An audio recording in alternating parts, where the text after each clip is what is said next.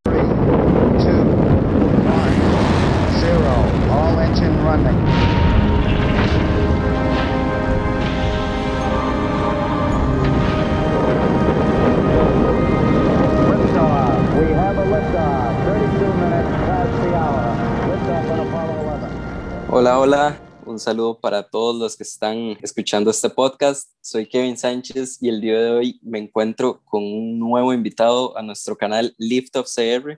Entonces, sé que será de muchísimo provecho para todos, especialmente para muchos estudiantes que ojalá tomen nota de los consejos y, y parte de la experiencia que nos viene a compartir el día de hoy José Ricardo Campos. Entonces, voy a dejar que él se presente para quienes no lo conocen. Y bueno, bienvenido, muchísimas gracias por estar aquí. Un saludo a todos, la verdad, cuando Kevin me, me llegó esta invitación para el podcast, me pareció una súper buena iniciativa y también una oportunidad interesante. Entonces, bueno, en mi caso, probablemente no me conozcan, pero yo me presento a mí mismo como el cofundador de TechSpace y el coordinador actualmente de, del programa de cohetería también de TechSpace. Más cosas sobre mí. Actualmente soy estudiante del tecnológico en, de ingeniería electromecánica o mantenimiento industrial. Es como a breves rasgos un poco sobre mí. Vamos a ir ahondando más. Buenísimo. Yo creo que tenés muy a la mano, ¿verdad? Esos pasos que fuiste aprendiendo en el camino eh, a dedicar esa cierta parte de tu vida al área espacial, más que fuiste estudiante. Entonces conoces esos miedos, conoces cómo hay que organizarse con el tiempo, eh, las emociones e incluso limitaciones, ¿verdad? Entonces, como para irlo viendo de forma detallada, no sé si nos puedes contar como dónde, cómo empezaste, cuánto tiempo, digamos, hace cuánto, qué eventos, qué personas fueron despertando esa pasión y, y esa motivación en José Ricardo. Sí, la verdad es una historia bastante peculiar porque creo que probablemente mucha gente que está en esto de la parte aeroespacial se interesa primero porque quiere ser astronauta y eso. En mi caso realmente no fue así, aunque sí tengo que decir que como todo chiquito de niño, niña, sueña con eso. O sea, para mí no fue tan presente como en otras personas, pero realmente mi papá era ingeniero, ya falleció ya hace esos años. Entonces, digamos que ahí empezó, por ahí él empezó. Y, y, yo recuerdo que él me decía unas cosas cuando yo estaba así como pequeño, siete años. Una cosa así que me decía que el sueño de él era que yo, que yo trabajara conjunto a él en el Basimir con Don Franklin Chan. Digamos que ahí poco a poco, esa fue como la primera semilla. Después, realmente eso quedó como ahí atrás en mi niñez. Y no fue como ya hasta colegio que digamos que, recuerdo que me regalaron un libro que se llamaba Hombres en el Espacio de Luis Ruiz de, Go, de Gopegui. Eso realmente me empezó a mostrar interés y no tanto por el, el, hecho de los astronautas en sí, sino de la tecnología en sí. Yo desde, desde niño creo que tenía ese chip de la ingeniería. Por mucho tiempo realmente yo ni siquiera sabía qué ingeniería quería porque simplemente me gustaba todo. Me llamaba la atención la eléctrica, la mecánica, hasta la parte que, se, que llamaríamos ingeniería industrial, por ejemplo, computación. Es toda una historia realmente empieza ahí. Pero yo diría que el momento ya donde yo ya en serio digo, ok, la parte aeroespacial es lo, que me llama, iba con el podcast anterior que, que presentaron de la profesora Leonora de Lemos. Yo participé en una edición del Campamento de Ingeniería Aeroespacial que ya en 2016. Ese era mi primer año, yo, de hecho, yo en ese momento incluso estaba, estaba en la UCR, yo realmente empecé en la UCR. Realmente yo entré en ingeniería agrícola, no sabía ni qué quería estudiar. Yo, yo, yo sabía que quería ingeniería, pero no sabía qué quería por cosas de la vida quedé en ingeniería agrícola y yo fui a ese campamento y eso fue como una completa iluminación y me mostró el camino exactamente de lo que quería hacer. Porque ahí bueno, estaba doña Sandra Kaufman, doctor Andrés Mora, todo ese conjunto de personas que realmente me, me dijeron, bueno, a enfocarme. Y a partir de eso fue que yo, a través del campamento aeroespacial, fue que me involucré con ese grupo en ese momento y conocí a un montón de personas que estuvieron involucradas en ese grupo. Uno de ellos, Esteban Jiménez, que me influenció mucho, ya como él era un, una, un estudiante más, más avanzado, más veterano, digamos, ya tenía más tiempo en, el, en la universidad. Entonces, digamos que por ese lado me marcó mucho, pero eso es, digamos que ahí fue donde empezó todo. No, no, buenísimo. No sé hasta qué punto, ¿verdad? Lo que es el grupo de ingeniería espacial ha inspirado muchísimas personas, especialmente esas actividades de los campamentos y bueno, vos tuviste la dicha en aquel tiempo de participar. No sé qué más actividades estuviste involucrado, si ya en concursos internacionales, certificaciones eh, de las de Trípoli, entonces esas experiencias en la UCR. Bueno, ya en la UCR, bueno, mi primer año del 2016, ya era mi primer año, digo, con, bueno, ya 18 años, tengo 23 porque creo que no lo dije al principio, pero bueno, ya el siguiente año, digamos, el 2016 realmente fue mucho aprendizaje. El 2017 fue que, de hecho, regresó a la UCR como profesora máster, bueno, la ingeniera Mariela Rojas Quesada, probablemente han, han oído de ella. Realmente ella nos impulsó mucho porque en ese momento son esas cosas que usted dice como que coinciden y eso es algo que quiero dejarles claro. Las oportunidades aparecen cuando uno menos lo piensa. Y en esos momentos es cuando uno tiene que ser firme y decirte, aunque tenga todo el miedo del mundo, mandarse, ir e intentar y ver qué pasa. Y ese fue en ese caso. Yo, yo recuerdo que tiraron un panfleto en el, en el grupo de WhatsApp, quienes están en el GIA o conocen del GIA, tiraron ahí un panfleto que decía de una competencia que se llamaba el Mission Idea Contest, que es una competencia, bueno, que no, no saben de un ente que se llama UNICEF, que es como un consorcio de universidades dedicada a actividades del espacio, tienen hasta una silla en la ONU y todo. Es otro nivel. Pero bueno, tienen esa competencia, Mission Idea Contest, básicamente proponer una misión para alguno de los objetivos de desarrollo sostenible de la ONU. Y entonces ahí surgió un grupo, eh, yo me acuerdo que Mariela en ese momento puso un, un mensaje diciendo, no, participemos, hagamos un grupo, lleguen tal día a la reunión. Yo fui a la reunión, no sabía qué esperaba, yo era primer ingreso casi, o sea, si acaso había llegado el cálculo 1, digamos, no, no, sabía nada que era, que era ingeniería, que era enseñar una cosa.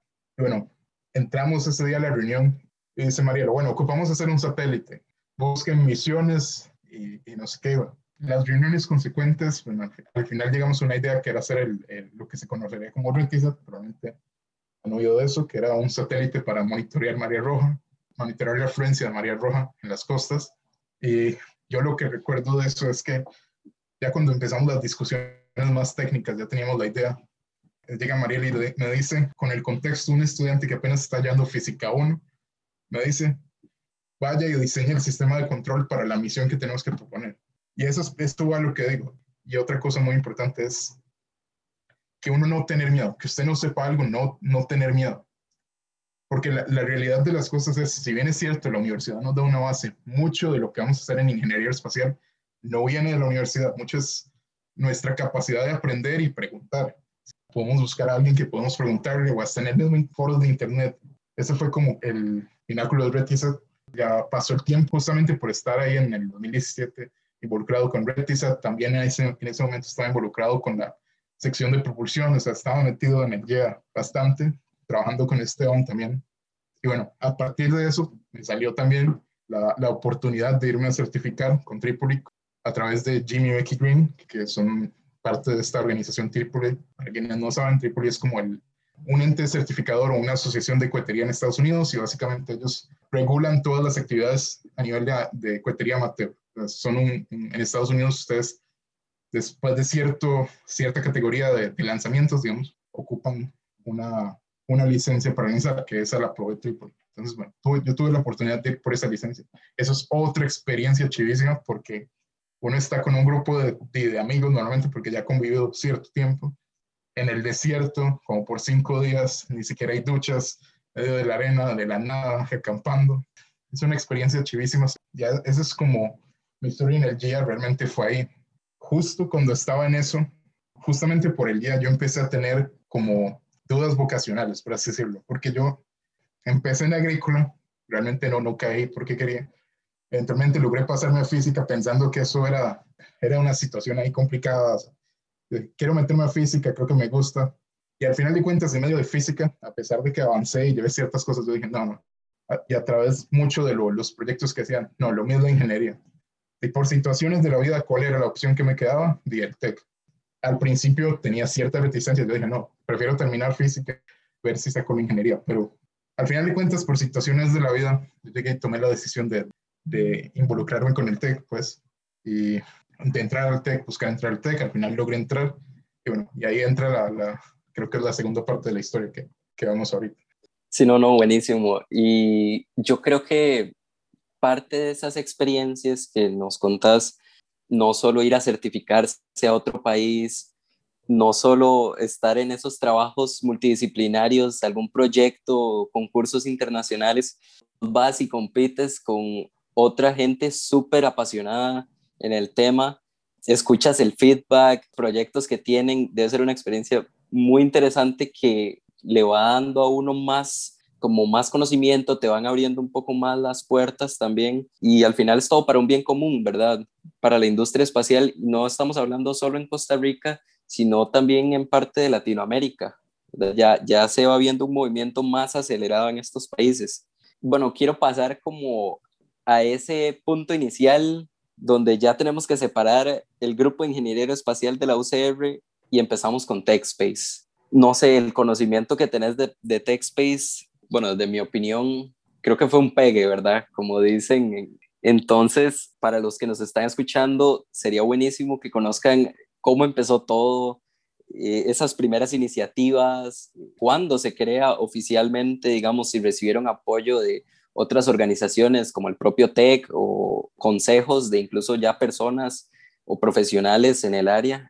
Sí, bueno, TechSpace tiene una historia ahí bastante interesante. En parte tiene una, una influencia del GIA porque fuimos algunos del GIA. En ese momento, yo ya estoy pasándome el TEC y yo desde julio con otro amigo que, que había ido a la certificación que se llama Emanuel Araya, estuvimos vacilando un día que qué pasaba si hacíamos un grupo así en el TEC, porque en ese momento no había. Y yo le decía, o sea, y yo voy al TEC y yo digo, DARE, para quienes no saben, es, el equipo de cohetería de la Universidad de TU Delft, es realmente el más popular de Europa, uno de los más populares de cohetería estudiantil que hay. Bueno, entonces en esas discusiones al principio eran vacilando, eran como, eh, ¿qué pasa si hacemos eso en el TEC? ¿No? Pero yo creo que sería un pegue. Y la cosa es que por, por situaciones de la vida, bueno, ya a finales de ese 2017, principios de 2018, digamos que ya iban a iniciar, eh, llega y hacen un anuncio en el día que ya no van a aceptar más estudiantes del tecnológico por cuestiones ahí de logísticas y también de, supongo, de seguros con respecto a la hora de, hacer proyectos y otras cosas. Entonces, bueno, eso surgió ahí toda una discusión. Bueno, yo con ese amigo Emanuel, él conoció a través de, otro proyecto en el, en el GIA que él estaba, en, en ese momento era el Kansas Competition, básicamente una competencia en Kansas que hacen todos los años en Texas. ustedes hacen un Kansas de ahí como 30 centímetros de longitud por 12, por 12 de, ancho más o menos. Hay toda una serie de experimentos, todas las misiones cambian todos los años, pero el punto es que, bueno, ahí él conoció a otros dos que se llamaban Jairo Rodríguez y, David Montero. Entonces, entre ellos también empiezan a hablar y, justamente como cuando decía esto, que se hace el aviso que no van a aceptar más estudiantes del TEC, ellos querían entrar al grupo de ingeniería aeroespacial. Entonces, ahí empezó toda una conversación diciendo, de no, intentémoslo hacerlo en el TEC, vamos a ver qué pasa. Y entonces en eso yo, yo recluté a alguien más que conocía de la UCR, que es Carlos Rodríguez, probablemente lo conocen como presidente de TechSpace y también está en la junta directiva de acá. Y entonces con él, bueno, armamos ese grupito y dijimos, di, vamos a ver qué podemos hacer. Entonces nos sentamos un día en lo que probablemente en el TEC conocen el lago, en, en, lo que era en ese momento la ciudad del lago, y nos sentamos a hablar y decimos, bueno, dice, y la verdad es que yo creo que el TEC encaja con esto, podemos aprovechar todo lo que hay.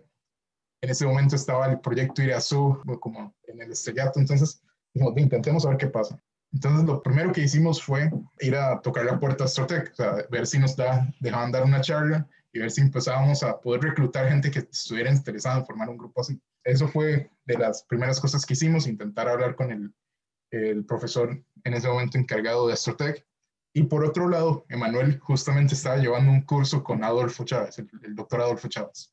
Entonces, recién el año anterior habían fundado el, Laboratorio de Sistemas Espaciales. Y bueno, en eso, profe Adolfo, como, como siempre, es sumamente abierto a todas estas oportunidades y a todas estas ideas. Entonces le contesta Emanuel, le dice, reunámonos allí en el, en el, en el laboratorio y nos vamos a hablar. Ahí nos sentamos a hablar con el profesor Adolfo y con el, bueno, creo que ya es doctor Marco Gómez, para hablar de, qué era la idea que teníamos. Bueno, en ese momento recuerdo que Adolfo estaba todo emocionado porque realmente no fue idea del CETEC o algo así, sino que ellos lo habían venido pensando, pero no tenían con quién hacerlo. Entonces, yo recuerdo que ellos nos dijeron, ustedes llegaron con la idea en el momento justo. Y eso fue como un poco cuando inició, ya después él nos dio apoyo, como estaba lo del Irazú, nos metió en casi todas las conferencias que pudiéramos. y realmente TechSpace tengo que decir que tuvo un crecimiento exponencial por eso. O sea, esa influencia del IRASU, el interés en el tech también. Al principio tengo que decir que fue difícil porque teníamos mucha gente, nosotros no sabíamos muchas cosas, digamos, cómo manejar grupos, nos costó arrancar mucho, cómo organizarnos y todo. Pero bueno, ese fue como el comienzo de TechSpace.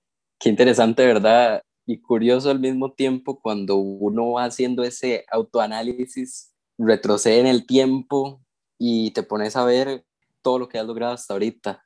Porque bueno, TechSpace ya es un proceso de años y al principio, como vos decís, costó tal vez, pero yo creo que la motivación y la participación de tantos estudiantes en estos años, como vos decís, exponencialmente, ha sido increíble. No sé si nos puedes comentar ahora, ya como para esos estudiantes que no forman parte de TechSpace, cómo pueden unirse, cuánto dura ese proceso, digamos, qué es determinante para que un estudiante pueda entrar, si también hay lapsos de tiempo específicos, pueden solo costarricenses, eh, solo estudiantes del TEC y demás cuestiones ya propias de TechSpace. A TechSpace, actualmente, el proceso que tenemos es este.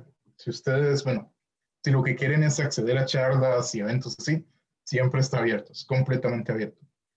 Si quieren trabajar en lo que llamamos nosotros el área de investigación y desarrollo o de proyectos, lo que hacemos es un curso semestral en base al cronograma del, del tecnológico.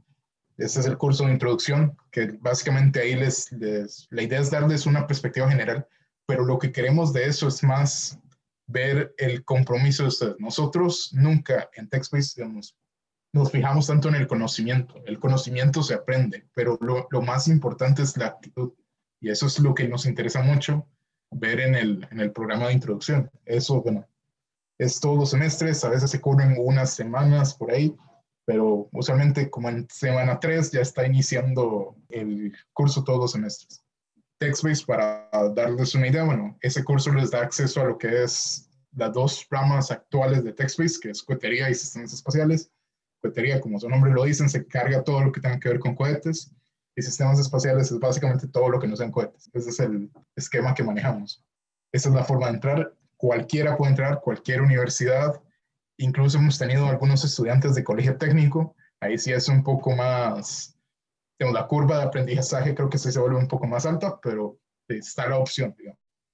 Y también últimamente, diría yo, en gracias a la situación en la que estamos, que nos fuimos a un esquema virtual, también hemos recibido muchas personas, muchos estudiantes de incluso de Bolivia, México, y realmente los aceptamos igual. Evidentemente, cuando volvamos a la presencialidad, eso es un tema que nos tocará resolver, ver cómo logramos acoplar para el desarrollo de los proyectos, pero lo más probable es que hagamos algún esquema ahí que nos permita algunos proyectos tenerlos ahí remoto para esas personas que tienen interés. Como decía, TechSpace es completamente abierto y realmente creo que es una oportunidad chiva. Si, si TechSpace no solo la parte de hacer proyectos de universidad, sino lo que, nosotros queremos también es no solo que usted aprenda, sino que también eventualmente haga un emprendimiento.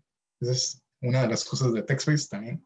Entonces, por eso nosotros a nivel de proyectos estamos abiertos a ideas, siempre de lo que, de lo que sea y buscamos acoplarnos. Y sí, ese es como el, el proceso para ingresar a TechSpace. Esa parte de inclusión, ¿verdad? Es excelente, no solo como he venido diciendo, por ejemplo, en la charla anterior con la profe Leonora, que debe aumentar esa participación también de mujeres en, proyectos así aeroespaciales, pero algo muy bueno que tiene esta industria en específico, yo creo, es que es totalmente multidisciplinario. Y yo me imagino que en TechSpace, ya trabajando, como vos decís, si es abierto para prácticamente todo público, deben haber personas de todas las carreras, no solo ingeniería, sino que hay de todo un poco, ¿verdad? Entonces, para motivar a todas esas personas que a veces creen que por estar en alguna carrera no pueden participar, ¿verdad? Entonces, que ahí están las puertas abiertas en TechSpace.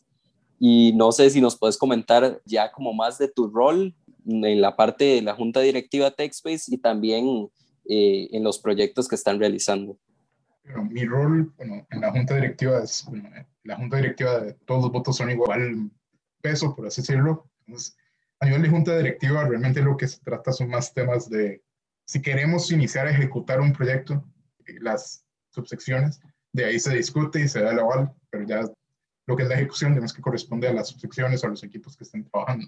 Eh, mi rol ahorita es de coordinador y realmente eso es algo muy interesante porque yo empecé en el, en el día, digamos, ayudándole a Esteban, trabajando más en lo técnico y poco a poco me ha, me ha tocado adoptar una posición de que me interesa más que las personas aprendan, se desarrollen, que el, el, necesariamente el trabajo técnico. O sea, sí, sí hago trabajo técnico, pero me ha tocado como mucho adoptar también esa posición de tratar de, de pasar el conocimiento que, he podido aprender a través de esas competencias y todas esas experiencias a las, a las nuevas generaciones. Entonces, digamos que mi rol es mucho es de asesorar, acompañar y, bueno, en sí algunos proyectos sí estoy más involucrado técnicamente, pero, pero últimamente se ha vuelto más eso, como darles una guía y darles dos espacios y tratar de transmitir esa experiencia, que es lo que realmente mi rol, mi rol en TechSpace es ahorita.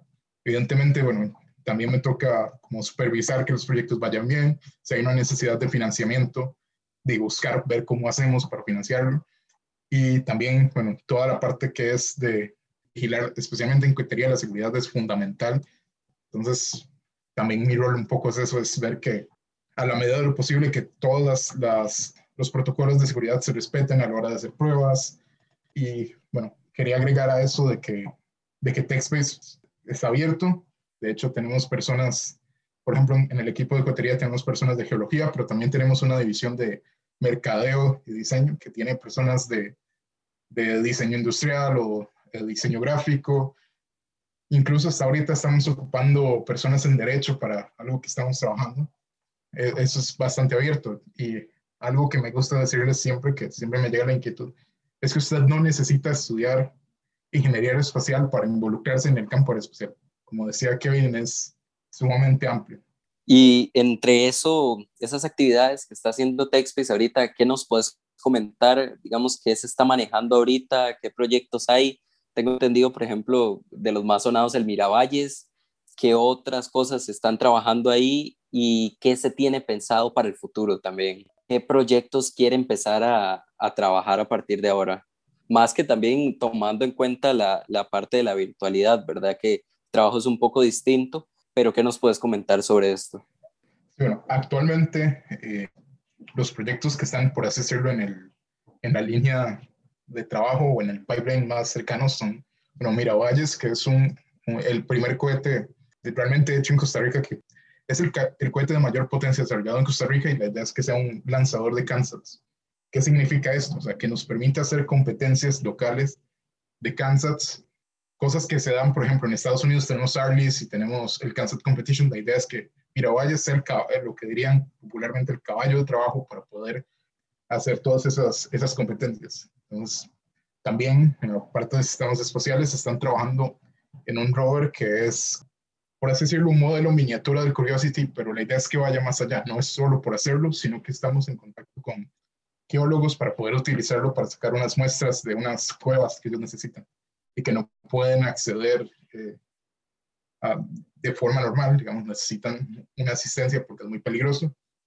Ese es por un lado, también se está trabajando en lo que llamamos un biodomo, que es una simulación para, para cultivos en diferentes regolitos, hasta regolito marciano, por ejemplo, intentar ver qué, qué, podríamos adaptar para eventualmente una misión a Marte, digamos, qué, qué podríamos producir. Es la idea del biodomo, que simule esas condiciones. También, bueno, eh, aunque ese ya se convirtió en un spin-off, es nuestro primer emprendimiento con, por así decirlo, sello TechSpace, que es, que es MUSA, que actualmente están trabajando para ya hacerlo realidad y poder enviarlo a la estación espacial. Sobre qué más proyectos realmente nosotros o sea, somos muy abiertos a lo que es las, el ingreso de, de ideas y, y, desarrollo de proyectos, pero por el esquema virtual sí es cierto que hemos estado un poco más limitados, pero la idea es, ahorita TechSpace está realmente en un punto, por lo menos administrativamente, donde lo que queremos es formar una asociación ya formal y eso nos va a permitir generar acuerdos con otras instituciones más formales, expandir por ahí. La idea es que TechSpace se convierta, por lo menos, cada vez más en un un área de, que usted viene con su idea, del tema espacial o incluso resolviendo problemas de la Tierra con algún elemento espacial y lo pueda desarrollar ahí. O sea, TechSpace es un semillero no solo de talentos, sino de empresas. Esa es nuestra perspectiva ahora. Buenísimo, buenísimo. Entonces, y a todos los que escuchan, que aprovechen esas oportunidades, en este caso de TechSpace, que le pongan y que estén pendientes, ¿verdad? Esas fechas ya el próximo semestre, que estén solicitando ahí ese, ese curso introductorio y bueno, puedan participar ojalá en, en los proyectos tan interesantes que nos comenta hoy José Ricardo. Quiero hacerte esta pregunta y probablemente la repliquen en las otras entrevistas, es cómo ves a Costa Rica en el futuro próximo de aquí a algunos años, específicamente en la industria aeroespacial y qué oportunidades laborales y para estudiantes crees que también se vayan involucrando en el país sobre este tema? Yo la verdad veo un futuro muy prometedor y prometedor al mismo tiempo tenemos que trabajar para eso, porque realmente las cosas no aparecen de la nada. Sin embargo, creo que la agencia va a ser un, la agencia va a ser fundamental para eso. Nos va a costar, yo sé, pero sí podemos. O sea, este, sí podemos y yo creo que el futuro en que podamos trabajar en aeroespacial aquí está más cerca de lo que pensamos. Es un, es un, un panorama muy bueno. Perfecto. Y tal vez ya para ir terminando, ¿cuáles son esos tips, verdad? Que tal vez en algún momento dijiste que no iban a llegar a nada, pero ¿qué fue eso que te fue impulsando? ¿Cuáles son esos consejos finales que nos puedes dar eh, incluso para esas personas que no han dado su, paso inicial, eh, que están indecisos incluso o perdiendo las ganas, ¿verdad? Que ya estén dentro, pero no, ya no tengan esa misma motivación. Entonces, ¿cuál es ese último mensaje eh, para este episodio de hoy? Yo diría que lo, lo fundamental es, si ustedes, como dirían por ahí, si ustedes no ven una oportunidad, háganla. O sea, no tengan miedo al, a lo desconocido, o sea, yo sé que es normal sentirse cuando uno no sabe algo. Pues, lo que les diría es, no tengan miedo, las oportunidades están ahí. A veces no, no es que aparecen de la nada, no, están ahí. el asunto es aprovecharlas, trabajar duro. Y como, como diría mi profesor Adolfo, hablar con trabajo. Eso es lo fundamental. Hablen con trabajo. Perfecto, muchísimas gracias de verdad, José Ricardo. Ha sido un placer tenerte acá, escuchar toda esa información que se que motivará a muchísimas personas que estén escuchando este podcast. Ha sido un rato súper provechoso el de hoy, que muchas personas más puedan iniciar ese camino en lo que les apasiona, como les digo, y como hoy les comentó José Ricardo, aprovechen esas oportunidades, sigan atentos y atentas que se vienen episodios con más invitados e invitadas especiales y bueno, pues este fue el cuarto episodio de nuestro canal Lift of CR. Un pequeño podcast para ti, una gran esperanza para el país. Gracias, éxitos.